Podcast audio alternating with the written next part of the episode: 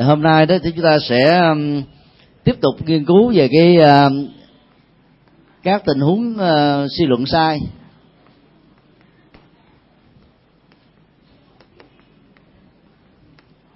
Đây là cái phần nói thêm thôi.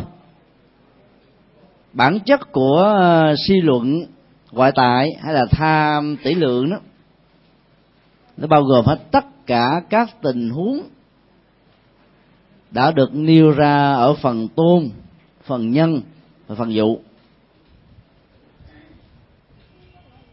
Cái phần à, bổ túc này à, chủ yếu là giúp cho mình à, sử dụng các kỹ năng các phương pháp hiện hiện đại để hiểu thêm về bản chất của một suy luận sai. Để từ đó đó chúng ta có được những nội dung của suy luận đúng trên thực tế đó nếu chúng ta nắm vững được à, các yêu cầu bắt buộc của tôn nhân và dụ không thể nào có những cái tình huống sai. Phương pháp tiếp cận của nhân minh luận và những cái cho ta gửi của ngày hôm nay đó tuy nó có khác nhau nhưng nội dung và giá trị của nó là hướng đến chân lý thôi.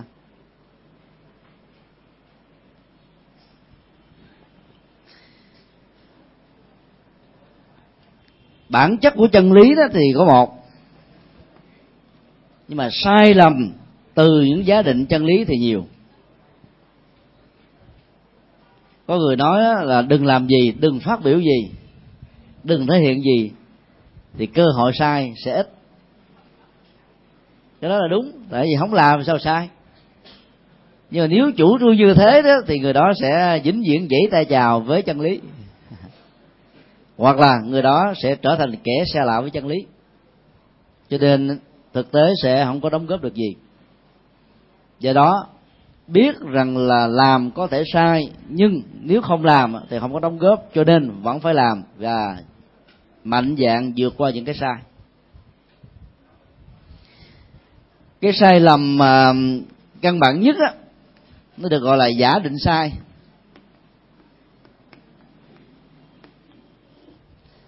Bản chất của các giả định thường dựa vào các suy luận ờ, mang tính cách rất là chủ quan, mà người suy luận lại có cảm giác rằng đây là những định đề, giả thuyết, khách quan.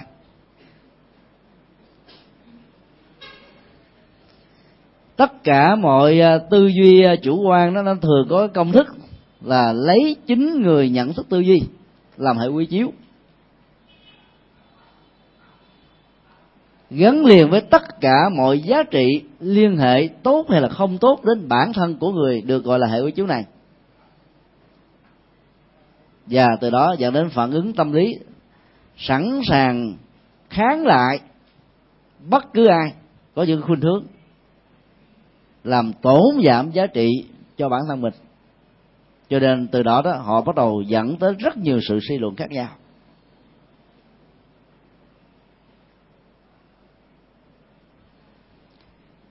Chứ tôi xin ờ, dẫn ra đây một câu chuyện có thật.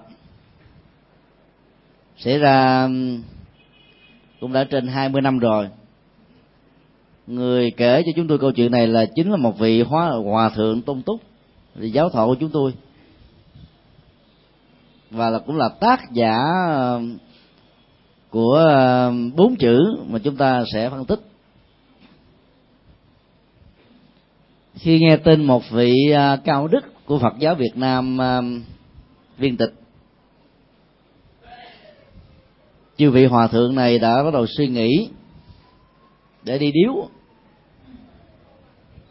Sau khi bàn tới bàn lui, thì cả rất nhiều vị hòa thượng đặt trách cho một vị. Và vị hòa thượng đó đã chấp bút viết bốn chữ. Cổ giám cao huyền.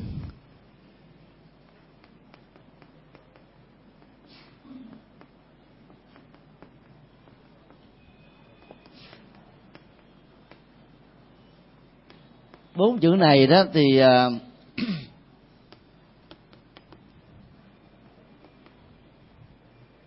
có cơ nghĩa đen là gương xưa treo cao dám là một tấm gương. Cổ dám á mình à, muốn nhân cách hóa rằng là cái à, đức tài đóng góp giá trị của vị cao đức vừa viên tịch đó, như là một tấm gương và tấm gương này mặc dù đang có mặt ở hiện tại, nhưng vẫn được xem như là một cái giá trị rất là lâu xa quá khứ, hiện tại và tương lai cũng như thế. Cho nên gọi là cổ giám. Tại sao à, những cái tấm gương tốt đó chúng ta phải treo cao? Là bởi vì à, phải làm như vậy để phổ quát quá một cái tốt cho cuộc đời noi gương học hỏi, gọi là cao huyền. Nhưng vị hòa thượng à, viên tịch đó lại à, có cái họ tên là giám. Cho nên à, các vị đệ tử của hòa thượng khi nhìn thấy bốn chữ ở trong ngày lễ điếu đó, thì cảm thấy bị xúc phạm rằng là thầy của mình đó, đem ra bị sự bắn đi. Và hiểu theo cái nghĩa chữ nôm, tức là tiếng việt cổ của ông giám treo cao. Cho nên nó chữ hán người ta ghi rõ là dám đây là tấm gương. Nhưng mà trong chơi chữ đó, người ta được quyền sử dụng những cái à, kỹ năng đồng âm dị tự, nghĩa, hiểu theo nghĩa thanh á, thì nó rất là đẹp và hiểu theo à, nghĩa à, đồng âm á, thì có thể nó rất là xấu nhưng vị hòa thượng tôn túc viết ra bốn chữ này đó, nói với chúng tôi như là một sự giải bài, rằng nó là một sự hiểu lầm, một nỗi hàm quan rất lớn. Ca ngợi cao đức của một vị tôn túc lại bị hiểu rằng là lên án vị đó. Cuối cùng là các vị ờ, môn đệ đã yêu cầu hạ bốn chữ này xuống ở trong lễ tang. Từ đó đó cái mâu thuẫn nội bộ giữa hai bên, tông môn pháp phái và bên à, đại diện đi bốn chữ này đó, nó không được đẹp. Đây là một cái à, cách thức giả định. Bởi vì tác giả của bốn chữ này, chúng tôi được biết là một người rất là đứng đắn.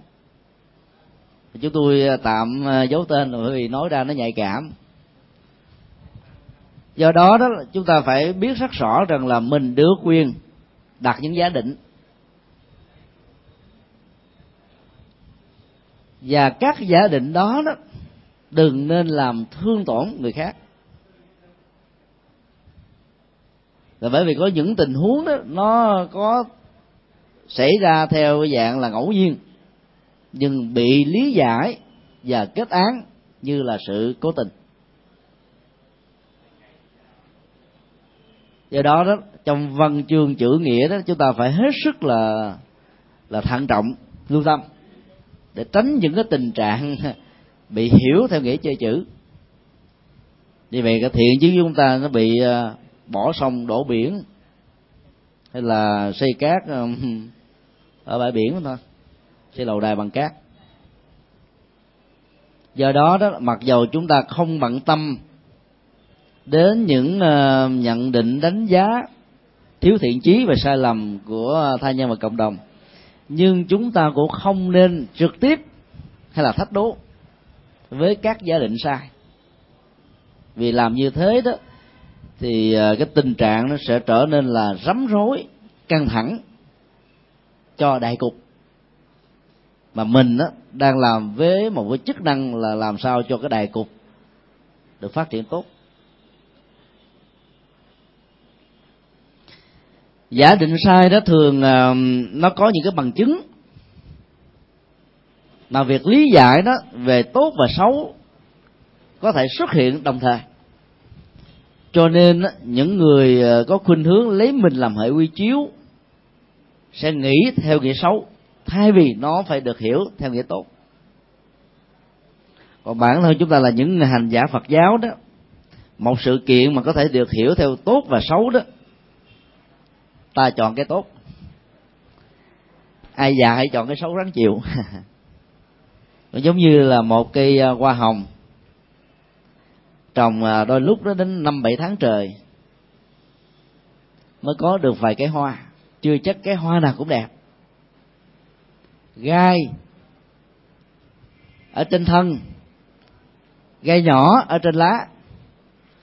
Với số lượng có thể gấp vài chục lần so với những cái bông nhưng là một người tích cực đó chúng ta nhìn thấy bông đừng bận tâm đến gai và lá của nó.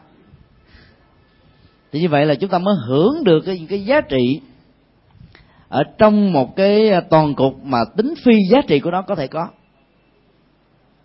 Và cũng có thể nói hoa hồng đó, sở dĩ nó nổi tiếng vì nó có gai. Chứ nếu nó không có gai thì có lẽ là nó cũng giống như là hoa cẩm chướng hoa mười giờ hoa gì đó. Có thể là đẹp hơn. nhưng mà không không ấn tượng. Do đó đó là bản chất của các giá trị nó thường xuất hiện ở trong những tình huống giống như hoa hồng, bao bọc bởi các gai vậy. Như vậy, nếu ta là người tích cực ta sẽ tiếp nhận được những cái giá trị à, tích cực của hoa hồng. Còn những cái à, không phải hoa hồng được bận tâm. Thì lúc đó đó, chúng ta sẽ giảm được càng nhiều càng tốt các giả định mang tính cách chủ quan. Ngày hôm qua chúng tôi à, tình cờ xem một bộ phim à, Hollywood. Cái tựa thì không biết tại vì xem à, giữa chừng á. Bộ phim đó là một cái bản án có thực diễn ra tại um, New Orleans Louisiana Hoa Kỳ. Là một cái ông là thương gia nổi tiếng bị phá sản mà ông này đó là một tay rất là mua mô xảo quyệt cho nên ông dựng lên một cái uh, tình tiết mà vợ ông trở thành nạn nhân. Và ông thì sống một cách ừ, nhan nhản trước luật pháp. Tức là hai vợ chồng sau những bất hòa ảnh hưởng đến đời sống kinh tế đi ờ, thưởng quản trên cảnh biển trên một chiếc tàu và sáng mơ khi thức dậy đó thì cô vợ ờ, thấy toàn thân mình nó dính máu. Ông chồng mất tiêu. Các vết máu nó lon lỗ đi từ cái khu vườn cái vườn, cái cái cái giường ra khỏi cái cửa. Rồi cái vết tay vết chân, rồi máu động lại cái này cái nọ. Và đến cái mạng thuyền kết thúc. Và bên cạnh mạng thuyền có một con dao dính đầy máu. Cô ta hốt hoảng vì à, chồng mình bị mất tích thì cô ta nhìn tới nhìn lui thấy cái con dao cầm dao lên nó con dao này thật là chết tiệt. Nó là cái uh, uh, hung thủ đã làm cho hạnh phúc bị uh, ờ, chia cắt đôi đường. Thì cô ta vừa mới cầm lên la vài ba tiếng thôi là bắt đầu cảnh sát uh, về uh, chuyên lùng tội phạm đó, uh, có kế mặt ở bên chiếc tàu họ đã chụp hết những hình ảnh đó và kêu là cô hãy buông dao xuống và không chúng tôi sẽ bắn. Vậy là sự kiện đó đã được đưa ra tòa. Thì người ta xét hết trên chiếc tàu nó có một cái ờ, nó gọi là uh, có cái băng á thâu lại. Anh này anh kêu cứu. Mấy tàu lớn nó đều có như vậy hết. Máy bay nó cũng có cái hộp vậy. Black black box thì như vậy là để mà truy tìm à, thủ phạm này nó ta chỉ cần mở cái phần đó ra để người ta đoán được coi diễn tiến nó như thế nào. Thì anh này kêu là, hãy cứu tôi cứu tôi tôi bị giết, tôi bị lâm và đem cái đó ra bằng chứng trước tòa thì à, cô vợ bị hiểu rằng là tác giả hung thủ đã giết chồng của mình. Cái thứ hai, sở dĩ mà người ta quyết định như thế là vì trước khi ờ, giả thuyết ông chồng bị chết á, thì trong cái ờ, ngân hàng của ông nó còn 2 triệu đô la. Mà theo cái luật kế thừa, thì khi mà người chồng mất, thì cái số tiền đó mặc nhiên sẽ trở thành là tài sản của người vợ. Và như vậy người ta nghĩ rằng là bà này viết vì động cơ là có 2 triệu đô la. Tàn chứng, vật chứng đã đầy đủ, cho nên dẫn đến một cái giả định tạo ra nỗi hàm quan cô này à, bị uh, lẽ ra là tuyên án tử hình. Nhưng vì uh, có đứa con nhỏ cho nên uh, luật sư biện hộ làm cho cô được giảm án ở tù 9 năm. Điều trớ trêu nhất á, cái người mà bạn thân nhất của cô đó là mưu mô với người chồng để dựng ra cái tình tiết này. Và cô lại phải mang ơn cái người bạn đó để giao đứa con của mình trước khi đi ngoài tù. Trong khi đó là người chồng của cô và cô bạn này là gian díu với nhau. Tất cả mấy chục triệu đô la đó bị uh, thua lỗ đó thì trở thành như là què chính phủ hết truy rồi bị chết rồi. Thì uh, trong mấy tháng đầu đó cái cô uh, này vẫn dẫn con của nạn nhân đến thăm ở trong nhà tù, sau đó là mất tích. Thì cô này mới gọi điện thoại, truy lùng các nơi hết rồi mới tìm ra được cái địa chỉ của cô này, bởi vì cái tiền an sinh xã hội của cổ đó và tiền lương, mấy tháng trời của cổ cô nhờ cô này nhận. Nhận thì phải có cái địa chỉ, khi về nhà mặc dù không báo, nhưng mà cái kẻ gian đó, nó thường cứ dối cho nên là không nghĩ đến cái tình tiết đó. Do đó bên bộ phận an sinh xã hội mới báo cái địa chỉ gỡ tiền. Mà dù ở trong tù thì biết là nó chỉ có hai cái điện thoại tập thể thôi. Phải sắp hàng với nhau mà cô này mình nói lâu lắm mới tìm được cái thông tin. Phải trải qua cả mấy tháng trời như vậy mới ra được. Tại bởi vì thời gian cho phép mỗi người tối đa là 5 phút. Hỏi chưa xong là phải đứt rồi. Mà cô này vẫn kiên nhẫn. Thì cái bữa đó, đó là gọi được cái cái ngôi nhà mới mà hai vợ chồng này về ở thì mới hỏi là, con tôi đâu tại sao chị không dẫn ờ, đến thăm tôi? Thì cô ta không còn cách nào khác phải ờ, chuyển máy cho đứa con nói chuyện. Thì đang nói chuyện như vậy thì ba nó vào. Cái là đứa bé nó nói, ba ba. Cô này mới nghe cái là té xỉu. Cùng ở tù với cô ta thì có một ờ, luật sư nổi tiếng.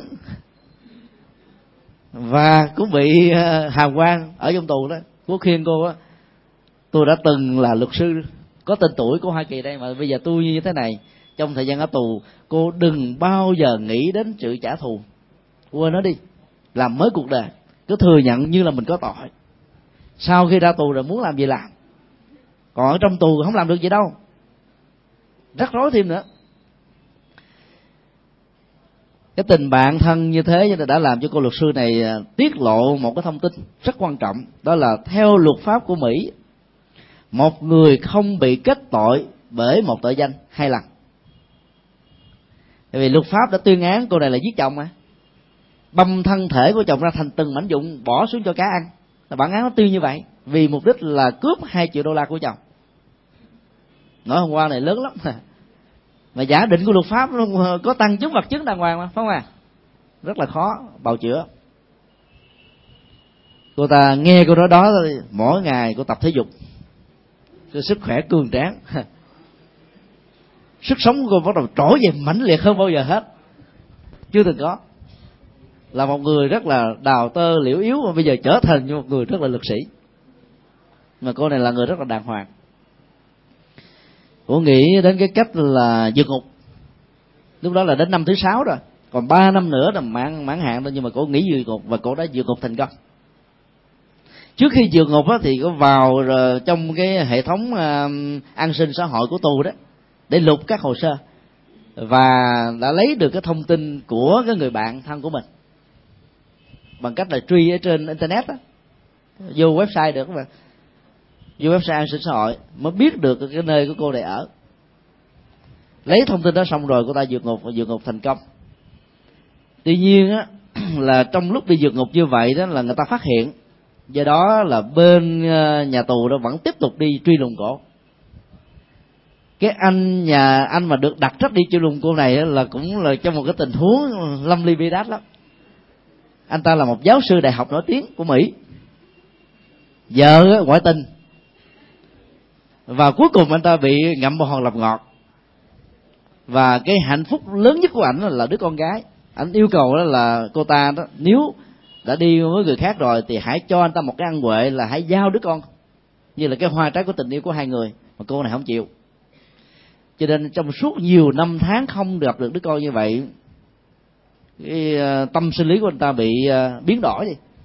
Cho nên ảnh nhục mạ và hung, hành hung cái cô vợ cũ. Cuối cùng là bị bắt vào tù.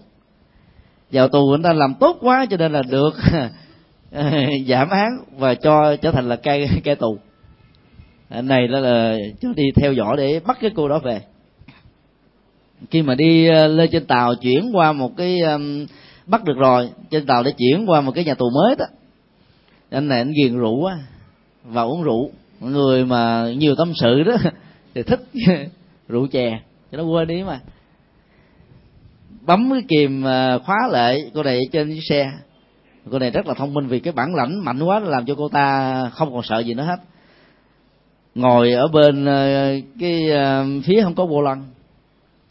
Mà dùng một cái tay xéo qua như thế này để mà mở ờ, và chạy xe. Cái tay của cô bị cột bị cho, bị bị khóa, dính vào bên phía bên ngoài vậy. Cô phải nghĩ cái cách là hy sinh cánh tay này để mà cạ vô một cái bức tường cho nó đứt cái cái ổ khóa. Mà làm liên tục như vậy, mai sao không đứt không đứt cái tay, mà cái ổ khóa nó bị gãy. không thiệt á nó vụ án có thật mà. Nó có những cái tình huống, có tin mà có thật. Chuyện lại có thật. Thì đây, chúng tôi đang giả định đó, tại vì thấy nó đề cuối là bộ phim này kỷ niệm cho nhân vật đó. Đã được minh quan mà, cho nên ta dựng phim và nó cũng phản ánh luôn á những cái uh, sơ hở của luật pháp. Mà ta nói những câu như thế này luật pháp là hệ thống mạng lưới rất là chằng chịt con thằng lằn con dế nhủi chu ăn được thì con bò đi lọt tuốt. Cho nên luật sư nắm được hết tất cả những cái lỗ hổng đó. Cho nên trắng thành đen đen thành trắng là chuyện rất là thường tình. Do đó không có giá trị chân lý tuyệt đối đối với luật pháp mà nó dựa vào các giả định và bằng chứng với các tăng vật thôi. Thì anh này à, phát hiện ra là cô này cổ à, đào tẩu, cho nên vừa chạy xuống, anh nhảy vô chiếc xe, thì cả, cô này cũng lao tới phía trước, thì cả chiếc xe và hai người lọt xuống ở dưới biển. Và hai người đánh lộn với nhau. Anh ta cứu cô này lên. Trong lúc mà ôm cô này đẩy vào bên trong ờ, bơi vào trong bờ đó thì cổ mới rút cái súng của ảnh treo ở trên ờ, mạng mặn mặn sườn này, đập vô đầu của ảnh cái anh ngã xỉu xuống. Cô ta lặn xuống bơi chuồn mất tiêu. Và chiếc tàu kia là thả người xuống để cứu về. Khi uh, thoát á, thì cô bắt đầu đi truy lùng hết tất cả vô các hệ thống internet mặc dù cô đây cô vốn cô không biết gì hết á. Người nội trợ mà bây giờ trở thành một người rất là giỏi. Vì cái nỗi hận thù làm cho cô ta phải làm như thế. Vào trong thư viện, cô ta lại quá xinh. Nên là các chàng là sinh viên bắt đầu lệ dê. Nhờ cái dê đó mà người ta mới chỉ cho cổ cái cách mà chi khảo như thế nào để ra được những cái thông tin cần thiết. Rồi mời cổ đi uống nước này nọ. Cổ mới nói là, tôi là tù vượt ngục. Vì à, tội danh đó là giết chồng băm thành từng mảnh dụng cướp hai triệu đô la anh kia anh nghe anh bảo là tôi nghĩ là tôi đang có chuyện cần phải làm. Dọn mất tiếng. Đó là cái thông minh của người phụ nữ. Tìm xong rồi nó bắt đầu cổ mới đi đến tận nơi cái nhà của vợ chồng người chồng bạc bạc tình. Xấu tính và người bạn không ra gì. Thì uh, cô ta cầm súng sẵn cái súng mà lấy được từ cái người mà cai ngục á. Thì trong nhà vọng ra là, con ơi, hãy ra mở cửa. Cho nên cô ta bỏ súng xuống. Bởi vì à, con của mình được nuôi dưỡng mà. Mở ra, vũ nhìn chầm chầm chầm chầm, nhưng mà có cảm giác không phải là con của mình. Từ đó trong nhà mới đi ra, nói là, xin à, bà cho biết là bà muốn gặp ai.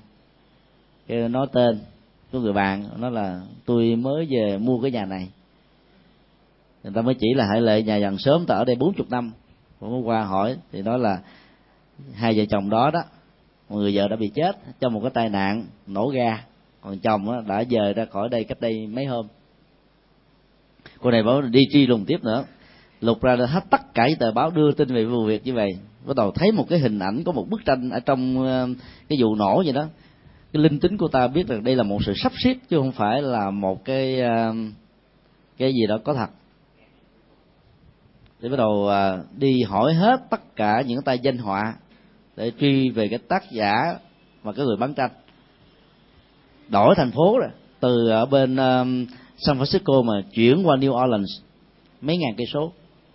Cô ta cũng qua đến tận nơi đó mới truy ra được cái nơi mà ông chồng đang ở. Ông đã đổi tên hoàn toàn trở thành một cái nhà à, sống về cái nghề bán tranh của các à, danh họa nổi tiếng thế giới mà anh này đó là một cái tay rất là lẳng lơ.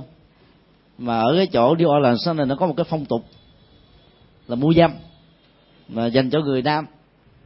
Thì người nam là anh này à, anh trở thành là cái người bán mà, cho nên là ra giá theo kiểu auction, bán đấu giá. Thì cô này có đến cho đó, ta trả giá, cô thì trả hai triệu, hai ngàn đô la, ba ngàn đô la, cô này có cho mười ngàn đô la, không ai đấu lại hết. Vừa bắt đầu mời cái người à, thắng đấu giá lên để nhận phần quà vừa lên gặp mặt ờ, người vợ thì anh chồng ảnh tá hỏa tâm tinh. Anh rất là bình tĩnh. Hai người dẫn xuống. Cô vợ yêu cầu á, nếu anh muốn sống á, thì anh hãy giao đứa con lại cho tôi. Tôi không phải đến để trả thù anh, mà tôi đến để để cần đứa con thôi. Còn chuyện tình đôi ta, chỉ thế thôi. Cổ nói chuyện khác nhưng mà nó giống giống với câu của tiếng việt mình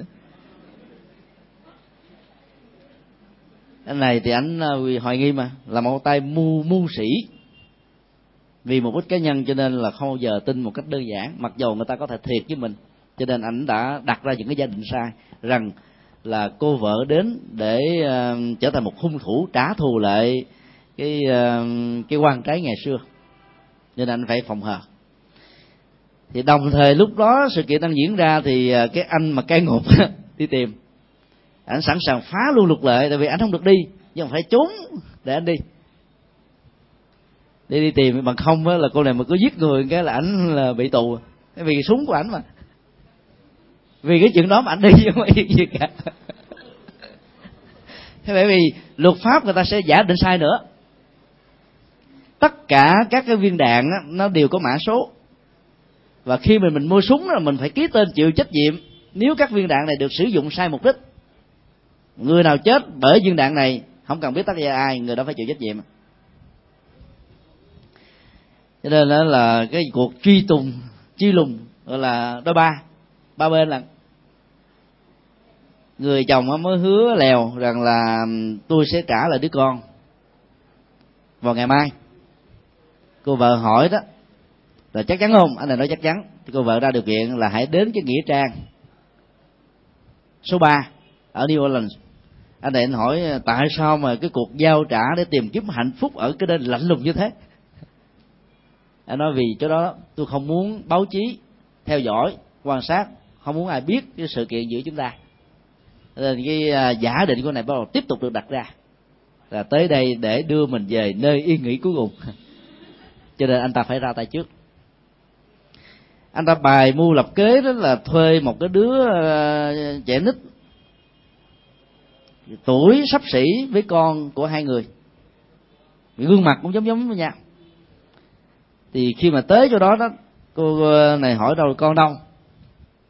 Anh mới nói trong, tại vì lâu quá không gặp mẹ cho nên nó ngại ngùng, nó bên trong. Cô này mới đi kiếm, nhìn thấy chạy theo cô bé cô bé bỏ chạy chạy theo cô bé cô bé bỏ chạy. Cô ta khổ đau cung cực, bao nhiêu năm trông chờ để mong ngày gặp được nó, bây giờ nó ứng xử bất hiếu như vậy. Khổ đau ghê lắm, dí tẹo ra thì nó chạy tới một cái um, cái mồ à, rất là to. Nó ngồi đó. Thì cô này chạy lại tính, vừa chuẩn bị ôm đứa con vào lòng, anh này đập bóp một cái. Tưởng cô ta chết rồi. Đưa vào trong nhà mồ, mở cái hộp lên cho nằm chung với cái cái xác nằm bên trong. Mà cái mạng của này sao không chết? Vài chục phút sau tỉnh dậy là phải vật vả là mai có cây súng kế bên cho nên cô bắn được hai cái à, bản lề của cái hộp đó, đẩy ra được và thoát ra bên ngoài. Thì bắt đầu đi tìm anh này để mà lúc đầu không có muốn giết, chỉ muốn lấy đứa con thôi, bây giờ phải thanh toán anh ta anh ta ác quá. Thì cái ông này đó ông đã, cái ông mà tù á, ông mà cai tù đó ông mới cho dán cái hình của chị ở khắp nơi ở thành phố New Orleans.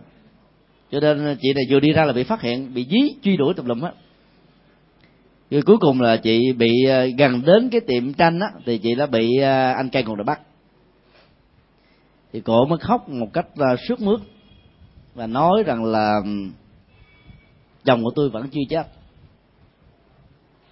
Sở dĩ mà tôi làm trong những thời gian vừa qua đó không phải là vì một cái động cơ nào xấu, ngoài chuyện là muốn tìm lại đứa con. Và ông này ông mới bị xúc cảm, ông cũng đang đi tìm đứa con mà không được cái xúc cảm đó đã làm cho ông ờ, tin rằng là những điều cô này nói là thật.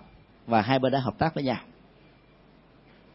Trước khi hợp tác đó thì ờ, ông ta đã kiểm chứng lại xem là sau khi cái tin mà anh này bị chết đó, và cái nhân vật mới có tên tuổi như vậy nó có liên hệ gì với nhau hay không? Từ khi truy ra cái mã số của ờ, FBI của Hoa Kỳ đó thì cái nhân vật mà được tên mới là bán tranh này là mới có 3 tuổi à anh ta đến mấy chục tuổi mới ba năm thôi. Tức là anh mới làm lại thôi. Anh đã đổi qua nhiều tên và cái tên này là đổi lần cuối cùng cách đây ba năm.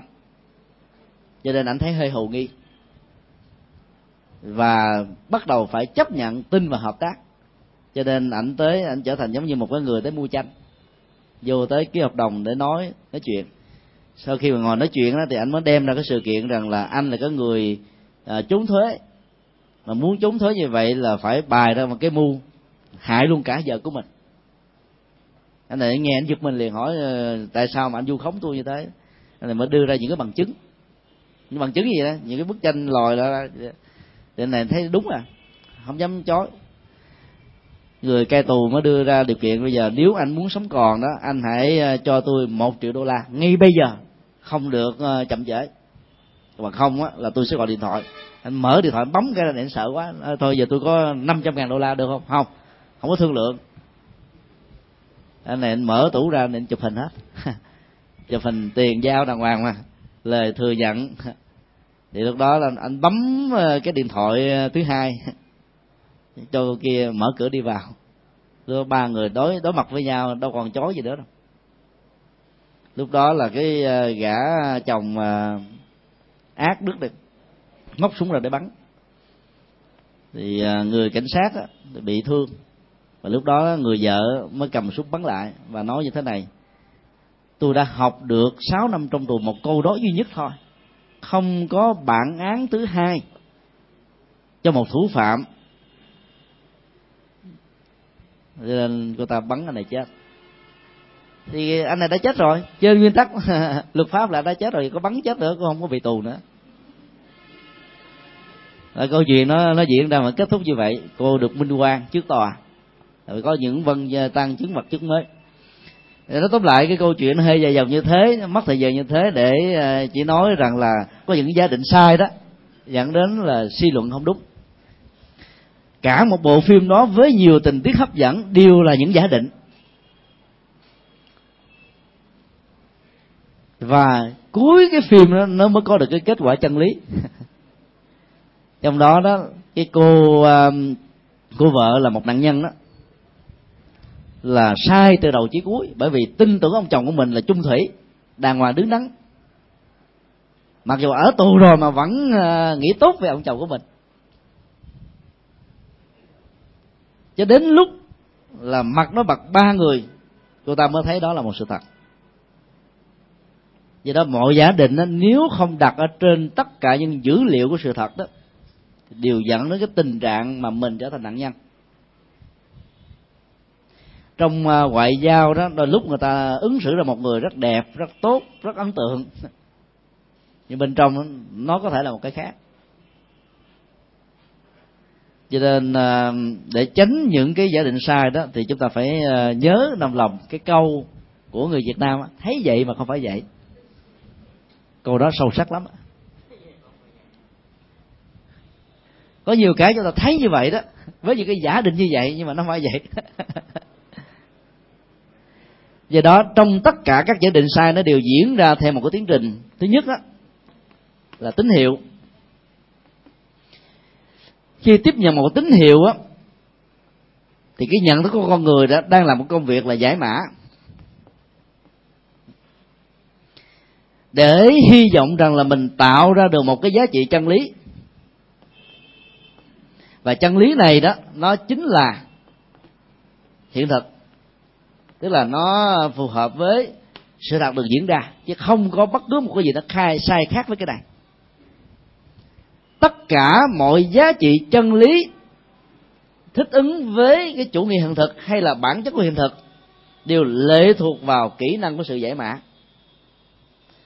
Để giải mã thì hầu như là người ta phải dựa vào, lệ thuộc vào hoàn toàn tính cách giả định.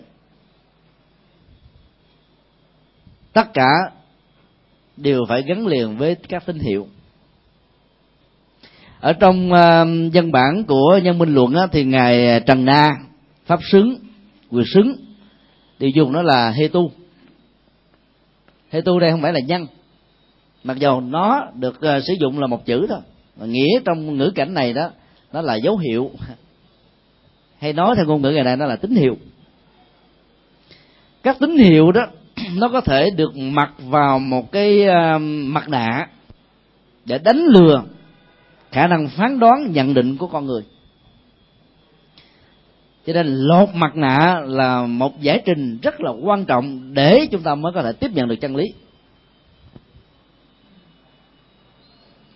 Bao nhiêu ờ, tai biến tan thương ở trong cuộc đời này nó đã được à, mặc rất nhiều cái mặt nạ nhân danh thượng đế thần linh chánh nghĩa vân vân. Với những cái tín hiệu rất hấp dẫn nhưng mà cuối cùng đó nó đều là sai. Điều trớ trêu ở trong à, uh, dân học và phim uh, của trung quốc uh, là có những cái giai đoạn danh môn chánh phái toàn làm chuyện bàn môn tả đạo mà bao giờ cũng tự xưng mình là minh chủ và là kẻ chân lý mà làm toàn là những chuyện tà vại thôi. Do đó bản chất của các tín hiệu đó, nó chưa nói lên được cái mối liên hệ logic của nó đối với chân lý. Và thông qua đó phản ánh đúng và tương thích với cái chủ nghĩa hiện thực cho nên là một cái nhà Phật học thì à, chúng ta cần phải à, có một cái nhìn rất là khách quan về các hệ thống tín hiệu mà chúng ta tiếp nhận được. Bằng không đó, cái tiến trình giải mã sẽ dẫn đến sự chủ quan. Có những cái tín hiệu hiểu sai dẫn đến quyết đoán lầm. Do đó đó, để tránh được cái tình trạng này đó, thì chúng ta nhớ cái câu à, ở trong kinh kim cang mà tất cả ai cũng đã đã thuộc lòng phàm sở hữu tướng gia thì hy vọng. Thì cái sở hữu tướng đó, nó là một cái hệ thống tín hiệu. Chúng ta đấu tranh cái gì thì cứ đấu tranh. Nhưng đừng đấu tranh cho cái danh tướng đó. Đấu tranh cho cái tín hiệu tín hiệu chỉ là một cái à, mô tả về bản thân của chân lý, chứ không phải là chân lý đích thực. Đấu tranh như vậy là chúng ta bỏ đi cái sự thật mà chạy cho một cái danh nghĩa thôi.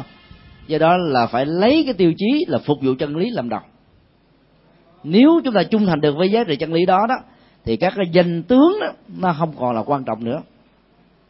Trung thành với nội dung đó, ai cấm cản được mình? Bởi vì người ta không mổ xẻ được cái đó của chúng ta.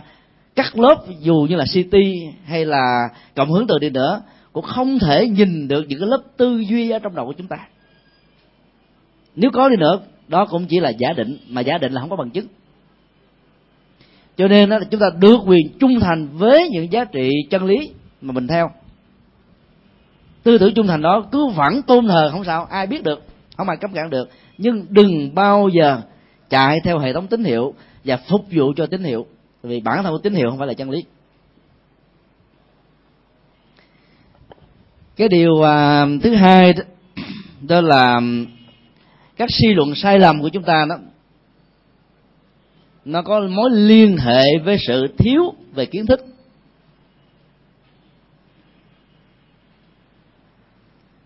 Như vậy, để hạn chế một cách tối đa các phương thức suy luận sai, thì mình cần phải có chánh trí.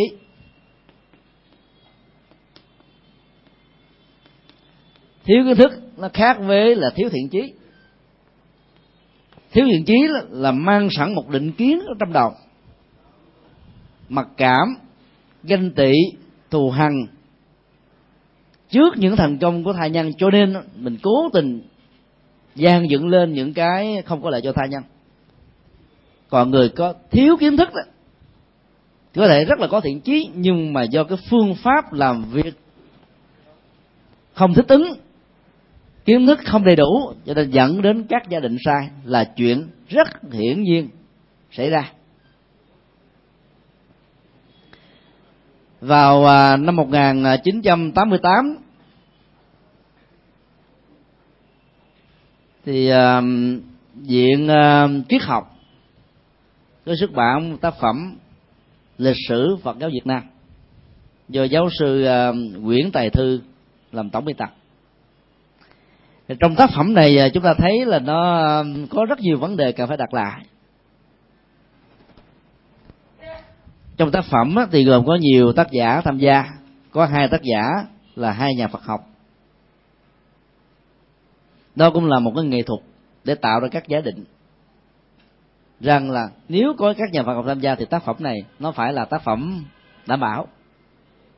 Cho nên lúc đó nó bán chạy như tôm tươi.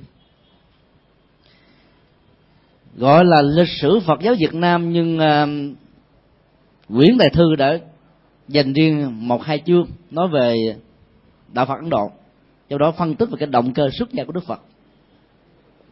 Thì theo ông á, cái động cơ xuất gia của Đức Phật đó là rơi vào trước nhất là một cái tình huống tranh chấp nội bộ. Thứ nhất là mẹ mất sớm cho nên thiếu vắng về cái tình thương. Sống với lại di ghẻ thì rơi vào tình trạng là mẹ ghẻ con chồng. Hoàng thân quốc thích là tranh giành ngôi vị. Bế tắc quá không còn cách nào khác. Tất đạt đa phải trốn mà đi tu. Viết về lịch sử đức phật mà viết như thế. Dĩ nhiên là các cái lập luận á, nếu là những cái người bình thường đọc vào cảm thấy bị thuyết phục ngay đúng quá. Mẹ đức phật chết từ sớm mà từ nhỏ quyển sách đó đã gây rất nhiều cái phản ứng à, và dư luận ở trong à, giới phật giáo. Chúng tôi đã đi vận động với đồng đức kiến nghị. Nhưng khi đến à, chúng tôi hoàn toàn bị thất vọng vì lúc đó chư tôn đức đều nói rằng, tôi thấp cổ bé hậu, làm sao, làm được cái gì? Giai đoạn đó, vấn đề chính trị tôn giáo căng lắm.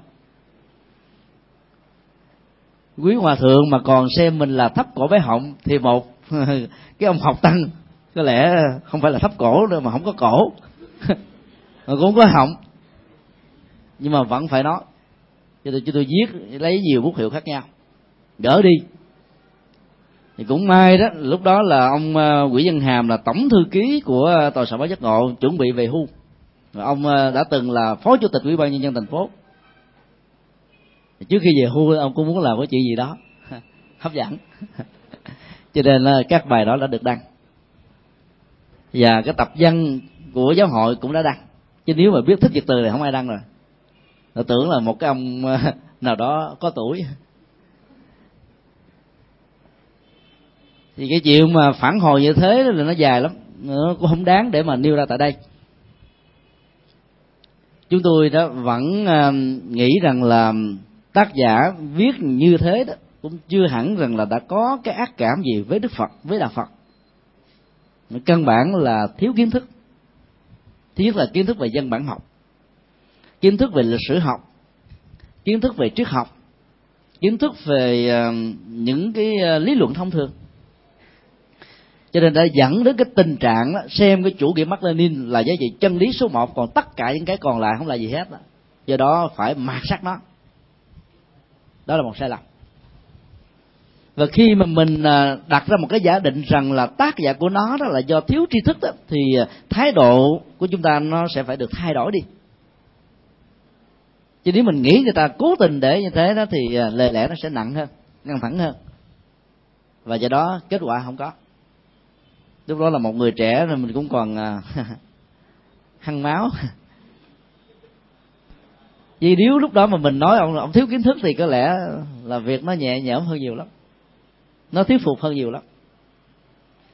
Do đó là bản thân của kiến thức đó là những cái kho tàng rất quan trọng để hạn chế một cách tối đa hay ít nhất là tối thiểu các khả năng sai lầm.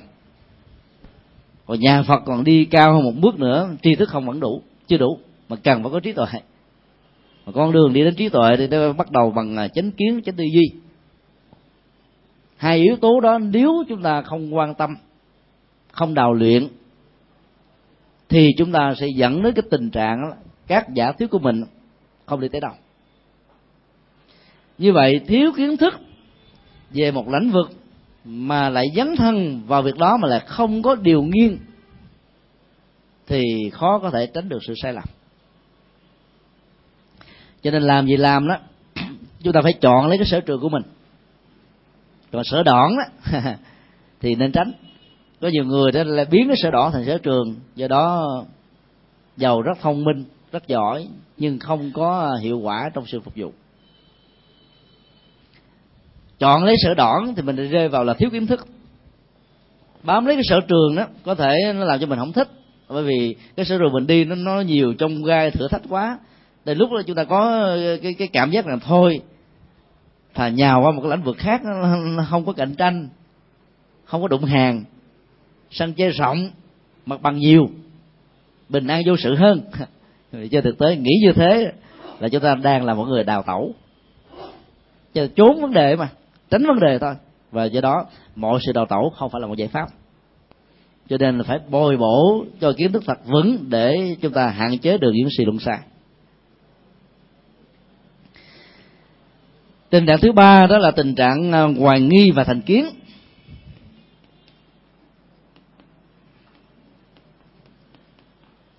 Hai cái này nó có hai cái à, cấu trúc à, dẫn đến tư duy sai khác nhau. Hoài nghi đó là con đẻ có thiếu kiến thức. Còn thành kiến đó, nó là một sự ác cảm vì cá nhân.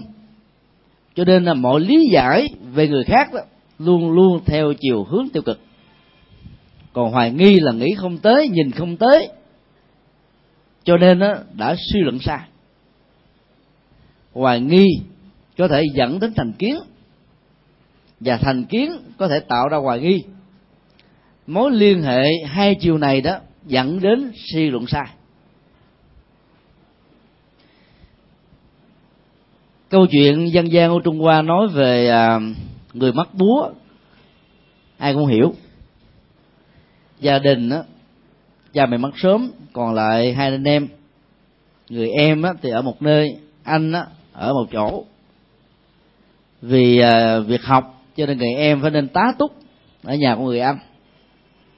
Vì còn là cái tuổi à, đi học cho nên à, khỏi phải làm gì? Ngoài việc coi chăm sóc nhà cửa. Chiều làm về phát hiện ra trong cái tủ của mình mất đi à, những cái vật quý.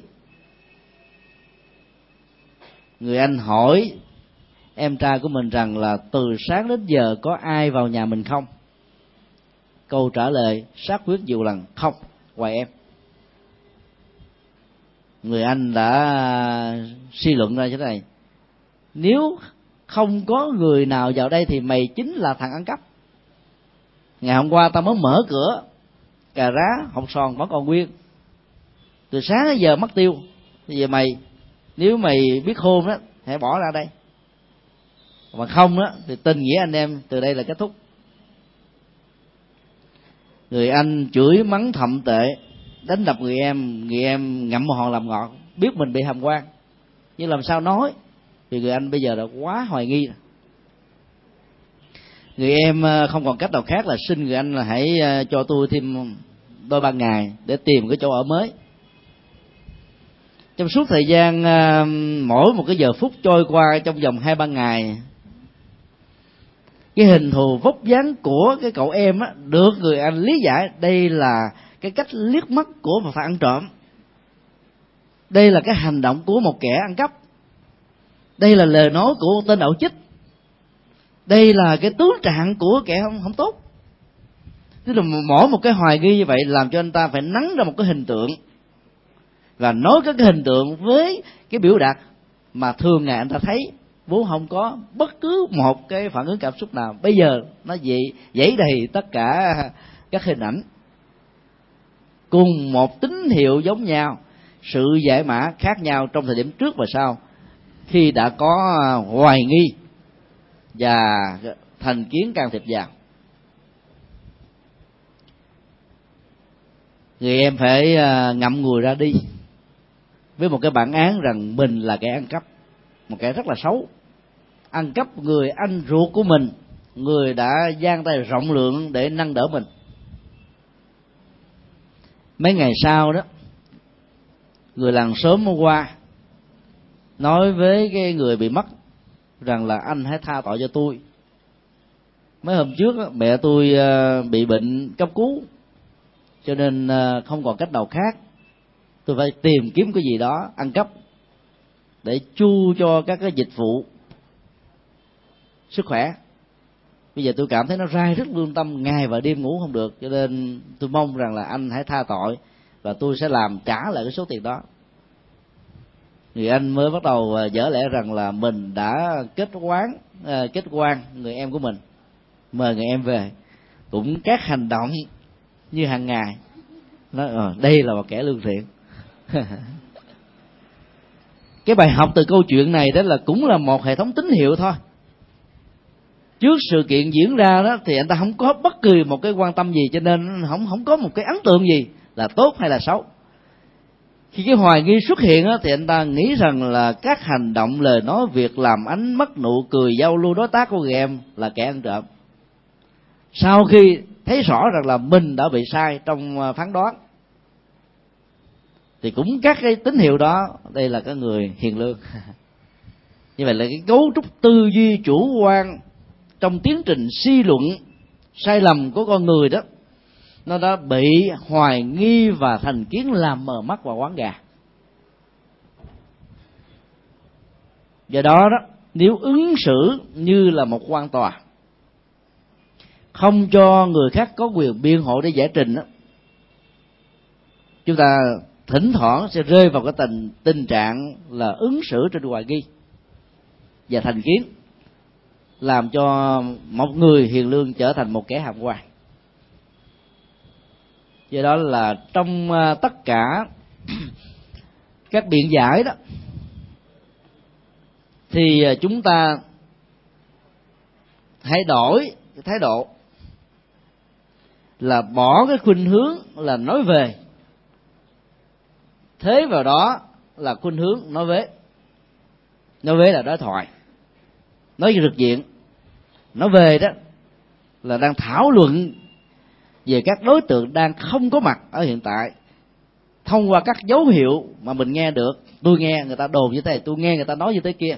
Tất cả những dấu hiệu tín hiệu đó đó nó tạo ra một tiến trình nói về người khác. Mỗi người đó hoàn toàn mất đi cái um, vai trò biện hộ cho chính mình. Hoặc là nếu có chúng ta cũng không cho họ có được cái cơ hội để thể hiện. Những kẻ như thế rất là độc tài nguy hiểm luật pháp, trước khi hành xử một người, vẫn mở cái băng ở trên điện, mở mắt người đó ra và cho người đó phát biểu lần cuối. Có những trăn trối gì thì những người còn sống theo hệ luật pháp này sẽ phải làm theo. Tức là vẫn còn cho người ta nói. Có nhiều người trước khi chết vẫn nói, tôi bị hàm quan bắn gì bắn? Rồi chết. Nói được mấy câu đó, kiếp sau đào thai làm người chứ bằng không trở thành ma quan hồn do đó mặc dầu uh, luật pháp không có nghiên cứu Phật học nhưng mà cái ứng xử như thế vẫn rất hung quan khi người ta mà bày tỏ ra được cái nỗi hàm quan của mình rồi thì tâm nó nhẹ nhõm nó thoải mái nó an toàn nó hạnh phúc. Mà không có bị ấm mức bên trong nó nó trở thành là bị ung thư. Tình huống thứ tư đó là đẳng thức hóa.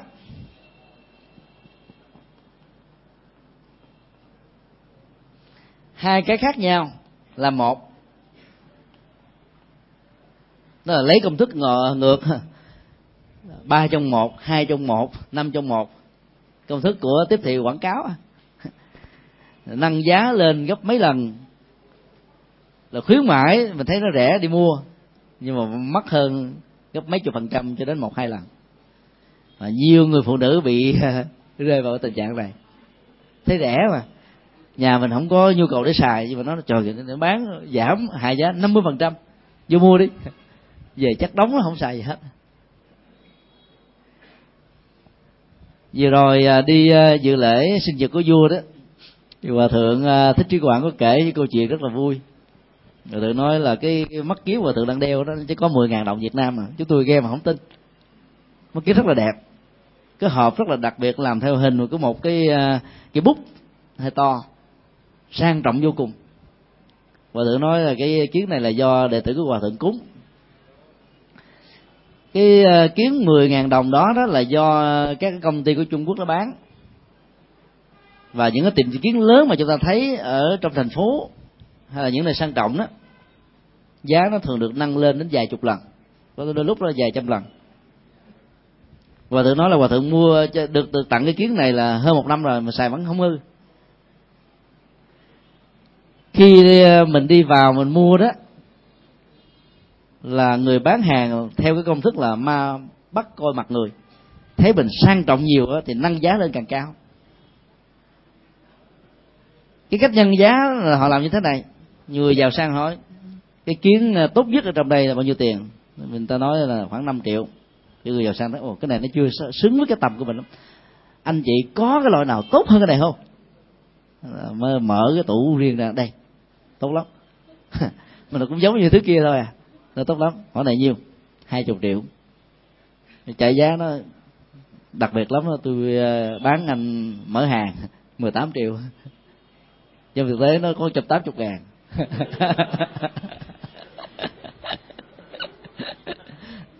Tất cả những cái đó là gì? Đẳng thức hóa. Theo công thức là tiền nào của đó rất nhiều người sang trọng từ cái giới trung lưu trở lên tốn rất nhiều cái khoản tiền cho cùng một cái dịch vụ vì nghĩ và tin rằng tiền nào của đó tiền cao giá trị sản phẩm cao tiền thấp giá trị sản phẩm thấp. Cho nên à, cuối cùng trở thành là mồi làm giàu cho những kẻ à, thương gia là không à, có liêm chính lắm do đó đó khi mình mua cái gì thì cố gắng tìm các phật tử mà hỏi. Dĩ nhiên coi chừng cái tình trạng quen mặt đắt hàng. Nó cũng là một cái loại đẳng thức quá thứ hai. Hồi uh, năm 1988 trước khi vô tôi thọ giới đó thì uh, mình muốn đi uh, mua một cái bộ giải nào thật là tốt để mặc có thể là năm bảy năm mà không hư nào giờ có đi chợ búa đâu? Ra chợ đâu? Gặp mấy bà bán giải thầy ơi thầy đâu vậy? Tôi ở chùa giác ngộ. Ờ con là phật tử chùa giác ngộ là thầy. Giải này tốt lắm. À, cố gắng là tìm cho tôi cái giải nào mà giặt nó không có nhăn để khỏi mất công ủi. Trời cái giải này là giải mỹ nè đây con bán người ta là trăm ngàn thầy là chùa giác ngộ lên huynh đệ với con con bán thầy ba chục ngàn thôi. Nói trời bữa này trung ánh trung ánh phật tử bán giá rẻ, thay vì cúng dường, tốt quá, cho mình đẳng thức. Hóa cái người đó là một người tốt. Mà trong khi đó, người bán hàng mà không nói dối là không làm giàu được. Cho nên đẳng thức quá như thế cũng là một cái sai và ngộ nhận. Cho tôi à, mua đâu mấy chục mét để mua mai hai bộ. Về giặt một cái là nó nhúng lại như là một cái gì. Mua rồi và muốn khóc và có một lần là muốn khóc luôn. Bỏ thì sợ tội. Mà mặc á, thì mỗi một lần phải đi ủi hoài. Mình đó là làm biến không muốn không muốn không muốn ủi, không muốn ờ, làm gì á. Chứ cho nó khỏe. Mà bây giờ ghét của đầu trời cho của đó. Đó là vì đẳng thức hóa rằng là ai là phật tử, đều là người tốt. Hãy coi chừng. Cho nên ờ, trong tất cả các tiến trình đẳng thức hóa đó các tôn giáo đã rất thành thành công. Bây giờ thì chúa giáo quý vị thấy đều có chấp tay. Trước đây đó các linh mục các mục sư không mặc áo vàng bây giờ mặc áo vàng. Nhà thờ mới được xây dựng đó, thì làm theo cái cấu trúc của ngôi chùa vừa rồi à, đi à, khảo sát hiện trường nơi mà phái đoàn à, phật giáo quốc tế sẽ tham quan đó. Thì chúng tôi đã đi đến cái khu vực chùa bái đính ở ninh bình. Đây là một cái công viên chúng tôi tạm gọi là công viên phật, bởi vì nó có đến 500 tượng a la hán một tượng phật đồng 100 tấn nguyên khối, ba tượng phật tam thế, mỗi tượng 50 tấn, hai quả đại hồng chung, một quả 27 một quả 36 tấn. Đó là những kỷ lục không chỉ mang cấp quốc gia mà cả khu vực. Chúng tôi đến tham quan cái à, nhà thờ đá tại à, tại đây đó. Thì nhìn từ xa mình không có cảm giác gì đó là nhà thờ mà nó là cái nhà chùa cách đây trên cả trăm năm. Nhà à, nhà thờ đá cổ nhất ở Việt Nam được vào kỷ lục ấy thì khi tìm hiểu mới biết rằng là cái ông uh, linh mục mà cắt cái nhà thờ này đó đã từng là ông thầy tu ở chùa lúc mà ông vào ông chùa đó các vị tổ sư ở miền bắc đó, khó quá gắt cao quá. Tu không nổi ông chùa. Qua tôn giáo khác ông tình uh, linh mục. Nhưng mà ông quý mến cái kiến trúc phong tục tập quán văn hóa của việt nam của phật giáo nói chung. Cho nên ổng là người cắt lên cái nhà thờ đá đầu tiên tại việt nam. Rất đẹp rất hoành tráng rất nguy nga và nó là vóc dáng của một ngôi chùa. Không biết là ông có trả đũa ông hòa thượng thầy của ông không? Thì mình không biết. Nhiều à, phái đoàn đến đây đó mà không tới nhà thờ đá là chưa phải đi du lịch ninh bình. Cái tiềm năng du lịch đây rất là cao bởi vì nó có một cái khu uh, uh, du lịch trường an rất đẹp. Nó có uh, phong cách giống giống như là vịnh hạ long rất là thiên nhiên. Nước sông này không phải là biển các cái mỏm đá nó không có to như là vịnh hạ long. Cho nên nó tạo ra cái gì đó rất là thơ mộng. Trong tương lai đó thì à, tại đây đó chúng tôi tin rằng là nó sẽ phát triển về du lịch khá tốt. Nhiều du khách đến đó đó, vào tham quan, thấy cái hình thù này tưởng là nhà chùa. Vào rồi không lỡ không lỡ đi ra. Khi mà vào nhà thờ đó thì chúng ta phải biết như thế này nếu chúng ta là người mới vào lần đầu tiên, sẽ có người tiếp đón chúng ta rất nồng hậu. Quý vị không tin, cứ vô bất cứ một nhà thờ nào ở tại thành phố Hồ Chí Minh này, trong lúc người ta đang làm lễ, mình cứ đi vô ngớ ngớ ngớ ngớ, ngố ngố vậy đó. Là người ta mới mời mình tiếp đãi, hỏi thăm này nọ. Mà biết mình là Phật tử, thì người ta còn ăn càng tốt hơn nữa. Nếu biết mình là một tín đồ thiên chúa giáo thì ta chửi mình là mặc lo thôi. Còn mình là một tôn giáo khác thì người ta sẽ tiếp đãi, tốt làm đi thử đi. Quý thầy cứ ra nhà thờ đức bà, vào ngày chủ nhật. Cứ đi vào trong lúc ta đang làm lễ, thì sẽ có người mời mời thầy. Ở, tòa ờ, cái quầy sách của chúng tôi cũng có sách Phật giáo nè. Bài ra cho mấy thầy thấy đàng hoàng, bán sách Phật đàng hoàng cái đó là một cái cái chiêu mà đẳng thức quá. Để dẫn đến cái niềm tin ở quần chúng không có điều kiện để nghiên cứu tôn giáo.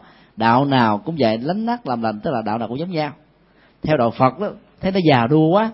Vô nghe tiếng tụng kinh là thấy muốn buồn ngủ à. Rồi vô nhà thờ nghe thánh ca thì thấy nó khoái à. Nên là thay vì đi theo đạo phật, đi theo cái đạo kia nó phải nó trẻ trung hơn. Đó là đẳng thức hóa đó. Rất nhiều người đã bị sai lầm cái tiến trình đẳng thức hóa đó cho nên dẫn đến những suy luận sai. Và người làm đạo, người hoàng pháp trong thời hiện đại đó, chúng ta phải nghiên cứu cái này thật là kỹ.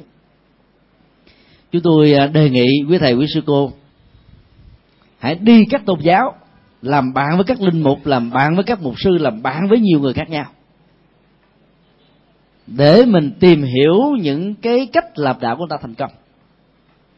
Giờ năm 1988 khi cái quyển thần học theo cung cách à, châu Á ra đời đó thì à, chúng tôi được mời thuyết trình chính thức cho cái buổi hội thảo quốc tế đó về phía Phật giáo. Vì họ vừa đọc xong mấy cái bài chống quyển thầy thư tại sao họ mời các vị cao tăng của phật giáo để đại diện chính thức cho phật giáo mà mời một cái ông uh, uh, mới thọ giới? Có dụng ý đàng hoàng. Lấy một sự kiện từ một con người cụ thể để nhân cái phản ứng chung của phật giáo. Nếu một ông thầy tu trẻ mà ông còn có phản ứng như thế này thì toàn thể phật giáo sẽ vẫn như thế nào thì ta tự biết à. Mời các hòa thượng bảy bánh hết. Cho nên phải mời một cái ông thầy tu bình thường đó thì cái phương pháp làm thần học theo phong cách châu á đó, nó gồm có bốn điểm quan trọng. Trước khi đi đi bốn điểm đó đó chúng tôi cũng đã nói với thầy gì, với cô nhiều lần thì họ phân tích như thế này. Vatican đã bị thất bại hoàn toàn ở châu Á so với cái công cuộc truyền đạo ở châu Phi. Với một lý do là vì các nhà thần học đã nhập cản nguyên si, phương pháp thần học của ờ, phương Tây vào châu Á, nơi mà mảnh đất tâm linh của đạo Phật. Khổng giáo, lão giáo phát triển rất là mạnh. Mô tiếp và ờ, tâm linh khác nhau, phương pháp luật khác nhau cho nên bị dưỡng và đẩy ra bên ngoài như là một tiến trình loại trừ tự nhiên ở trong tư duy nhận thức của người châu á. Cho nên linh mục tống tuyền thịnh, người thành công đầu tiên về cái phương pháp làm thần học theo phong cách châu á, một nhà thần học nổi tiếng quốc tế, đã đề xuất là có bốn phương pháp thần học là lấy kinh thánh của các tôn giáo là một công cụ để diễn đạt thần học theo công thức đẳng thức hóa. Họ mới đưa ra các ví dụ. Thứ nhất, hãy so sánh cái cái cái biểu tượng của đức chúa ờ, đóng đinh trên cây thập giá và biểu tượng của đức phật ngồi trên hoa sen trong lúc thành đạo vô thượng bồ đề. Lý giải làm sao cho hai cái đó vốn khác nhau trở thành một. Đó là cái nghề khuấy, nước lạ khuấy lên hồn và cái nghề đó nó được nâng lên thành một cái môn học nó gọi là interpretation. Là môn học gọi là giải thích thiên thích luận. Cái phần giải thích để tạo ra một cái um, logic từ những cái phi chân lý đã làm cho rất nhiều người không hiểu đến đây đến chốn đánh đồng nó là sự thật. Và nhờ cái phương pháp đó cho nên các giá trị trong kinh thánh vốn rất bình thường nó trở thành là siêu nhiên và cái ví dụ thứ hai ông đưa ra là hãy so sánh um, các cái công án của các thiền sư với cái câu nói của Phaolô ở trong uh, tăng ước. Ta không dạy gì đấm cái bàn tay không vào không gian cái câu đó đó chúng ta có thể hiểu rằng là tất cả cái gì cũng phải có mục đích. Nhưng một sư tống từ thịnh là lý giải về góc độ thiền thấy nó hấp dẫn. Không gian á đấm vào nó không có phản hồi. Như vậy là hãy đặt cái tâm mình vào trong một cái không có sở trụ. Thì giải thoát an là hạnh phúc của mà. Cho nên so sánh với cái câu của lục tổ huệ năng. Vốn hai cái đó khác nhau. Nhưng mà cái người không có kiến thức là nghe thấy là đẳng thức quá là một à. Cho nên đây là những cái chiêu lược ờ, rất là đặc biệt. Và trong vòng nhiều là vài chục năm nữa thôi thì chúng ta sẽ thấy rằng là đạo Phật sẽ mất cái chỗ đứng ở châu Á. Vừa rồi thì thầy Thích Nam Mô đã cho quý thầy quý cô biết về à, các cái hoạt động truyền giáo mà thầy đã được đào tạo từ cái truyền thống đó. Theo các thống kê à, chính thức đó, thì cứ mỗi một ngày trôi qua đó, Trung Quốc có ba chục ngàn Phật tử bỏ đạo đi theo đạo tinh lành. Mỗi một ngày trôi qua là ba chục ngàn người ở triều tiên đó cứ mỗi một ngày trôi qua là có 15 ngàn người bỏ đạo. Chúng ta cứ làm một cái bài cộng trừ nhân chia thôi thì trong vòng ba chục năm nó như thế nào? Không phải là một con số nhỏ đâu. Tăng ni và phật tử chúng ta luôn luôn tự hào rằng là chân lý luôn luôn sẽ thắng. Cho nên đó, chưa hiểu được chân lý mà đã ngủ quên trên nó rồi thắng là chưa thấy mà cứ nghĩ rằng là không có cái gì có thể là làm cho chánh pháp nó mất đi cái cái chỗ đứng của nó. Chánh pháp không cần bảo vệ. Nói quá chủ quan và nói hết sức sai lầm. Dĩ nhiên, vàng thì không trở thành tạp chất ngoài vàng. Vàng vẫn là vàng thôi, nhưng mà vàng mà không bảo vệ thì bị ăn cắp chứ, phải không? Do đó đó là chúng ta phải sử dụng phương pháp luận của các ngành học hiện đại và thậm chí là như thầy Thích Đa Bồ nói, rất nhiều phương pháp luận của thiên chúa giáo, tinh lành và các nhà khoa học lấy từ đạo Phật. Rất tiếc là thời gian không có nhiều, cho nên thầy Thích Đa Bồ không trình bày được hết. Nhiều cái phương pháp, vì sau khi so sánh đối chiếu rồi chúng ta thấy nó là một mà đạo Phật có trước là hai nghìn sáu trăm năm. Vấn đề ở chỗ chúng ta là con của một võ sư, thiên tài, trong các thiên tài. Nên chúng ta không biết là sử dụng cái chiêu nào để đánh, nhiều quá nó khổ cái, cái người kế thừa là nằm ở chỗ đó. Cái người mà ta có ít đó thì ta phải ráng làm sao mà ta tận dụng đó cho nên phát huy được. Giờ đó đó để tránh những cái tình trạng đẳng thức hóa này thì à, cái thao thức của chúng tôi là làm thế nào đó về sau này đó cái chất lượng tu sĩ phải có. Chuyện tu được suốt đời là càng tốt không được ra ngoài chúng ta vẫn có công an việc làm trở thành một con người tri thức đóng góp và không có uổng ích cái thời gian chúng ta ở trong chùa. Mà muốn như vậy đó thì cái việc mà tuyển tu sĩ nó phải học hết sức là gắt gao. Cái thứ hai đó cái đề nghị của chúng tôi gửi cho giáo hội nhiều lần mà không được uh, quan tâm mà cũng không đáng gì để được quan tâm.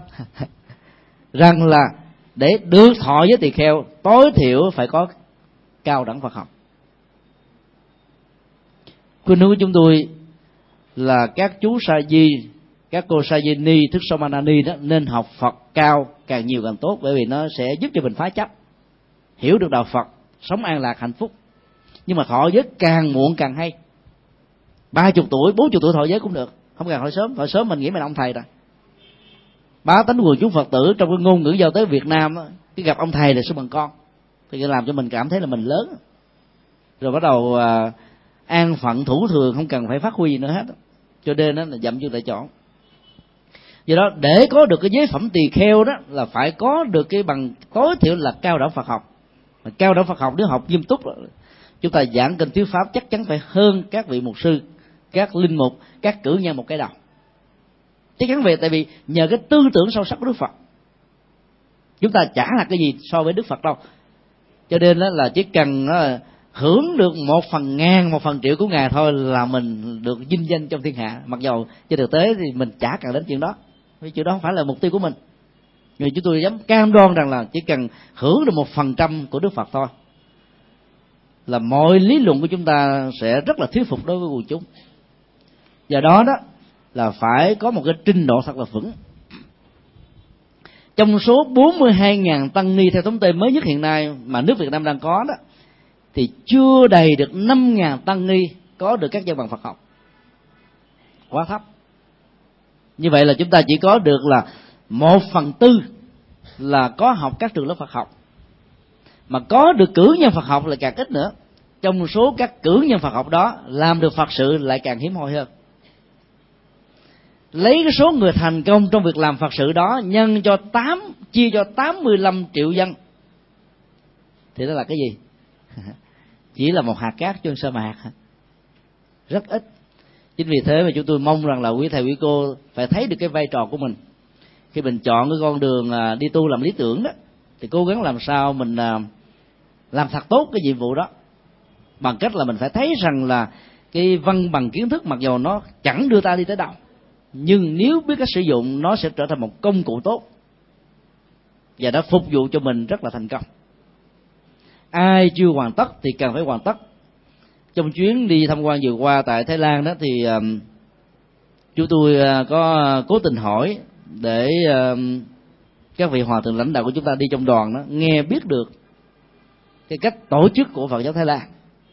Tổ chức phật giáo thái lan đó trong vòng uh, nhiều năm qua đã nỗ lực không thành công nhưng mới hai năm nay là họ đã thành công là bên bển đó, nó có một cái tổng trị sự của cái miền giống như giáo hội thống nhất trước năm 75 mỗi một miền vậy là ba tỉnh. Bên bển là có hai giáo hội Damayut và Mahanikai Mahanikai đó thì chiếm um, 250 ngàn tăng ni.